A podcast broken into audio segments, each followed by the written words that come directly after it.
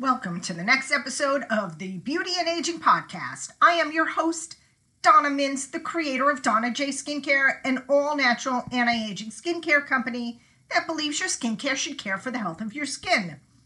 And today I have a question Is juicing healthy? And my second question is Do you juice? I'd love for you to come over to our private Facebook group, Getting Under Your Skin, and let me know if you juice. Um, I decided to talk about this today because I was in a couple of Facebook juicing groups and I realized that people are just jumping on the juicing bandwagon without actually educating themselves. And they think that they're doing the right thing for their health and they're having horrible repercussions. I know that people don't realize there are repercussions to juicing, but unfortunately there are. So I have and a third question.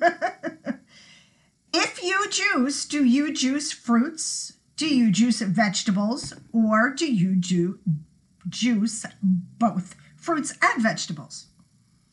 Again, Facebook group, Getting Under Your Skin. Let's have a conversation.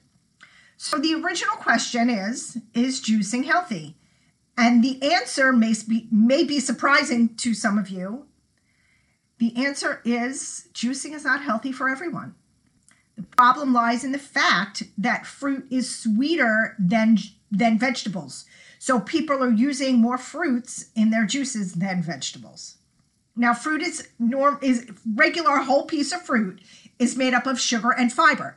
And eating a whole piece of fruit will deliver just that, sugar and fiber. Now the sugar in fruit is called fructose. It's processed almost entirely by the liver where it's metabolized into glucose or stored as fat. Now, excess fructose in the blood can cause insulin resistance and weight gain. It can stimulate the process of, of making fat, LDLs, and triglycerides, which can lead to fatty liver disease, obesity, type 2 diabetes, heart disease, cancer, and dementia. Now, the fiber in fruit is soluble fiber and it draws water into your gut and helps you feel fuller. It keeps things moving and will and slows down the absorption of the sugar, the fructose, leading to a much slower rise in the blood glucose. And that's good. Here's where the problem lies with juicing is that we're removing almost all of the fiber from the fruit and you're giving your body just this rush of sugar that spikes the blood and uh, it messes with your liver and causes all those nasty things that I just mentioned, you know, the fatty liver disease and the obesity, type 2 diabetes, all that stuff.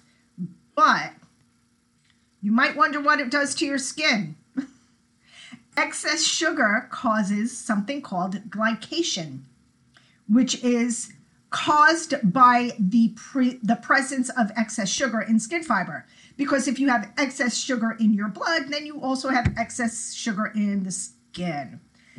Glycation triggers an internal reaction in which the sugar molecules adhere to the collagen and elastin proteins, and a whole host of bad things are formed that cause our collagen to lose its ability to keep our skin firm, and that causes wrinkles. So, getting back to the original question is juicing healthy? Well, a green vegetable juice can be very healthy. It's loaded with antioxidants, vegetables, and minerals. If you're not overweight or insulin resistant or have type 2 diabetes and you're juicing more vegetables, well, I wouldn't exactly call juicing healthy, but in moderation, it should be okay. But really, honestly, the best thing to do is to eat the, the whole fruit or vegetable and get all the nutrients as well as all the fiber. Fiber can help the body remove toxins, which in turn keeps your skin healthy. Well, that's all for today, my friends. Visit us at www.donnajskincare.com.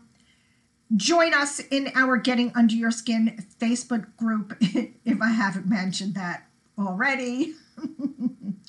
Until next time, my friends, make it a great day. Bye.